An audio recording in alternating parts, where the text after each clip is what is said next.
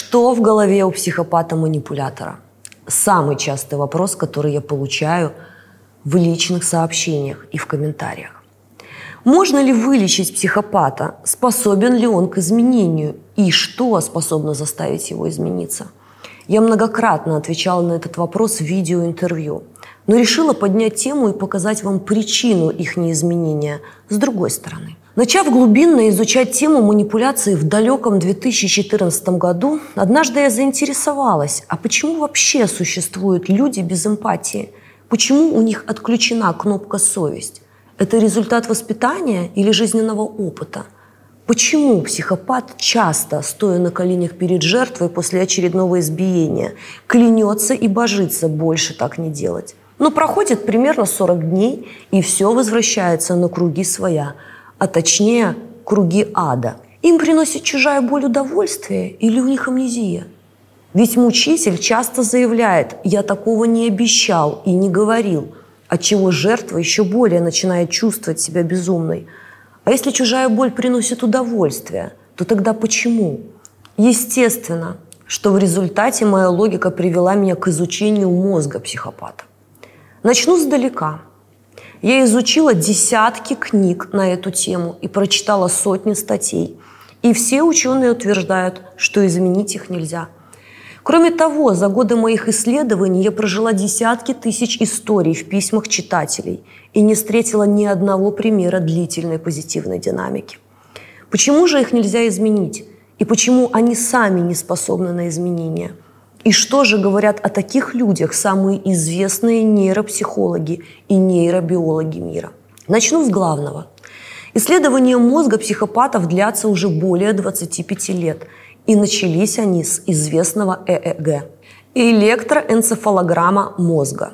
Как это работает? Нейроны в мозге действуют подобно миллионам крошечных электрических батарей.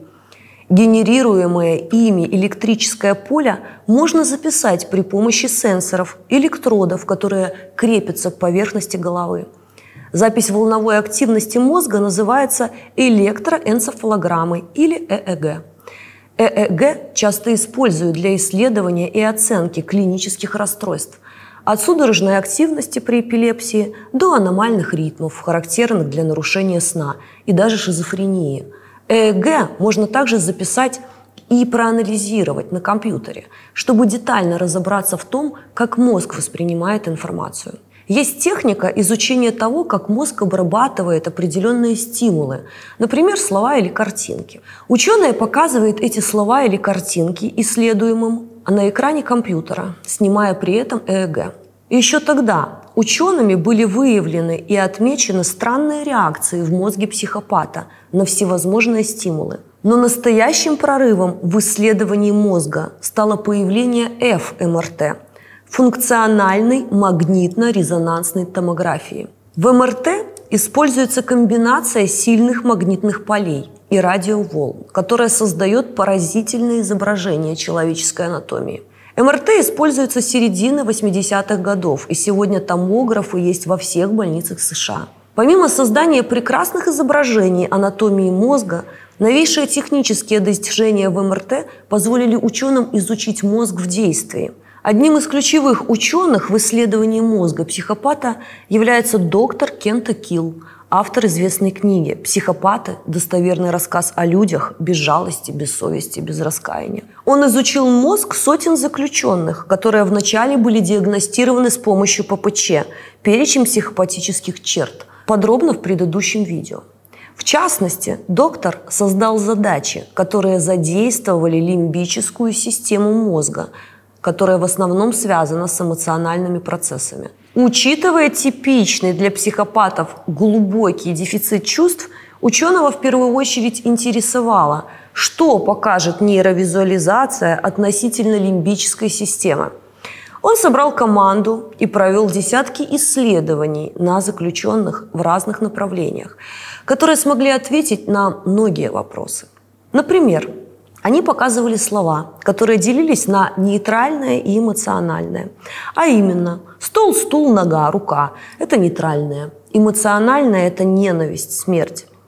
Ученые обнаружили, что обычные люди вспоминают эмоциональные слова лучше нейтральных, и что миндалевидное тело и передняя и задняя поясная кора больше задействованы в обработке эмоциональных слов, чем в обработке нейтральных. То есть здоровая контрольная группа переживала при произнесении негативных слов, и МРТ это зафиксировал. У психопатов же все иначе – Миндалевидное тело и передняя и задняя поясная кора проявляют дефицит эмоциональной обработки, то есть они менее активны, чем у здоровых обычных людей. Это исследование показало, что у психопатов действительно аномальный мозг. Слова, которые у здорового человека вызывают проявление ужаса или наоборот эмпатии, у них не вызывают таких реакций. Вот еще одно исследование уже известного вам по предыдущему видео доктора Роберта Дихайера, создателя перечня психопатических черт.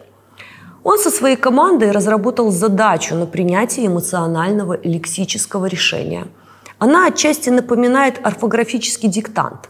На экране компьютера быстро возникают цепочки из букв, и испытуемый должен решить, составляют ли буквы настоящее слово, либо это абракадабра, написанное с ошибкой. Когда буквы образуют эмоциональное слово «ненависть», «убить», «умереть», люди реагируют быстрее, чем на нейтральное слово «стул», «стол», «нога».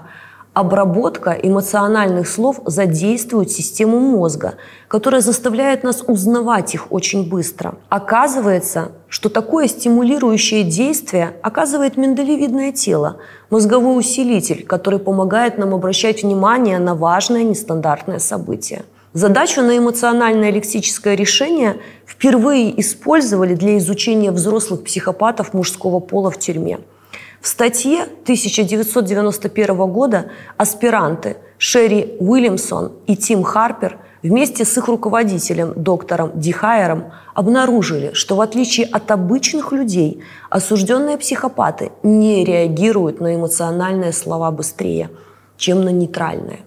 Это доказало, что психопаты знают слова, но не мелодию. Иначе говоря, психопаты знают значение слов – любовь, ненависть, убийство. Но они не чувствуют аффективного воздействия, передаваемого этими словами. Кроме того, исследования Кента Килла доказали еще нечто более важное. Мыслительные участки мозга состоят из серого вещества. Серое вещество составляют клетки, которые занимаются обработкой информации. Белое вещество, в отличие от них, обеспечивает связь между участками серого вещества – Анализируя данные структурной МРТ, ученые много узнали о сером веществе.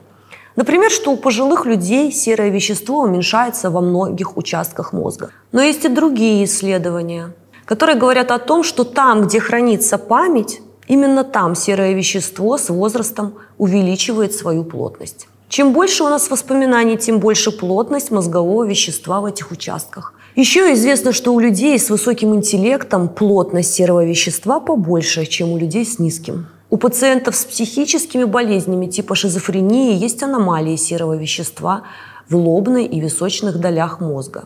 То есть фраза «нет мозга» на самом деле о сером и белом веществе. Изучая психопатов, Кент Килл высказал гипотезу, что психопатия может быть связана с аномалиями серого вещества в паралимбической системе которая управляет эмоциями и импульсивностью.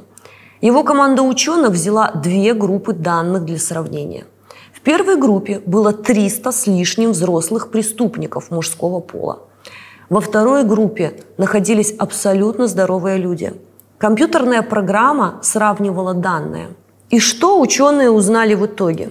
У 300 психопатов оказалась пониженная плотность серого вещества, в глазнично-лобной коре, миндалевидном теле, гиппокампе, островке, височном полюсе и передней и задней поясной коре. Вся паралимбическая система была аномальна.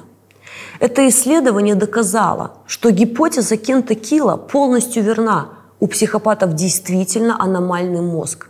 И у всех психопатов есть аномалия серого вещества. То есть у них действительно есть проблемы с переработкой информации. И именно поэтому они не способны к изменению. Еще одно интересное исследование выявило, в 2013 году ученые провели очередное исследование в тюрьме. Заключенным показывали картинки с изображением физической боли, а затем просили представить, что такое случилось с ними или с другими людьми. Когда психопаты представляли свою боль, у них увеличивалась активность в областях мозга, ответственных за болевую эмпатию. Стало ясно, что психопаты понимают и чувствуют концепцию боли, когда речь идет о них. Когда же их попросили представить, что их поступки причиняют боль другим, активность мозга сильно отличалась. На этот раз участки, ответственные за эмпатию к боли, не активировались. Вместо этого активность увеличилась в вентральном полосатом теле, структуре мозга, управляющей процессами награды и мотивации. Это исследование доказало, что психопаты наслаждаются видом чужой боли. Продолжим. Полосатое тело – важная часть системы вознаграждения мозга. Она участвует в возникновении мотивации к действию, когда мы чего-то хотим. Однако мы не будем добиваться желаемого, если это приведет к дурным последствиям. Здоровый человек с эмпатией легко оценивает последствия своего поступка для себя и человека, с которым он взаимодействует. За эту способность нужно поблагодарить префронтальную кору. Она помогает контролировать наши действия и подавлять импульсивное поведение. Благодаря этой коре человек может оценить последствия своего решения и отказаться от желаемого – у психопатов этот механизм работает гораздо хуже, чем у нормальных людей. У преступников с сильной степенью психопатии связи между вентральным полосатым телом и префронтальной корой нарушены. Опасные психопаты так сильно предвкушают награду, что не могут контролировать свое поведение. Их желания слишком сильны, чтобы префронтальная кора смогла с ними справиться – более того, за счет угнетенной связи между префронтальной корой и полосатым телом они не способны осознать, к чему приведут их действия.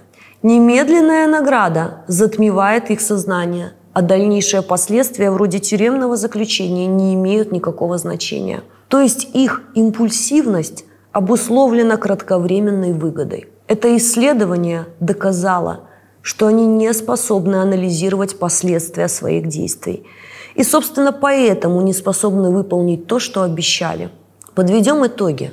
Десятки ученых в результате десятилетних исследований доказали, что мозг психопата аномален.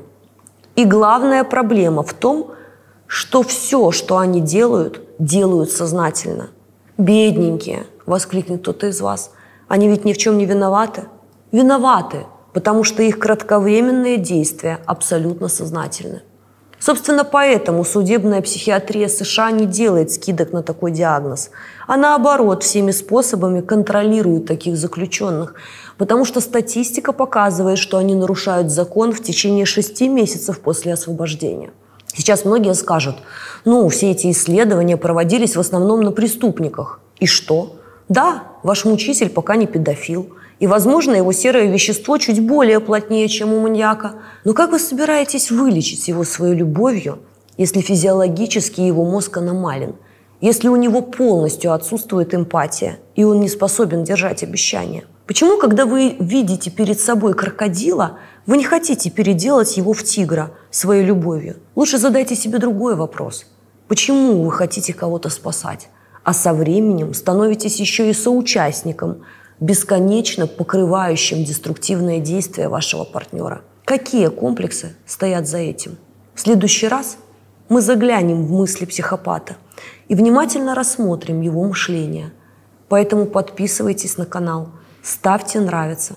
Дальше будет еще интереснее. Как вы заметили, в моих видео вы не найдете рекламных интеграций, но вы всегда можете поддержать канал, перейдя по ссылке в описании к этому ролику и получить подарок в благодарность. Помните о том, что ваши лайки и комментарии под этим видео спасают судьбы, поэтому комментируйте.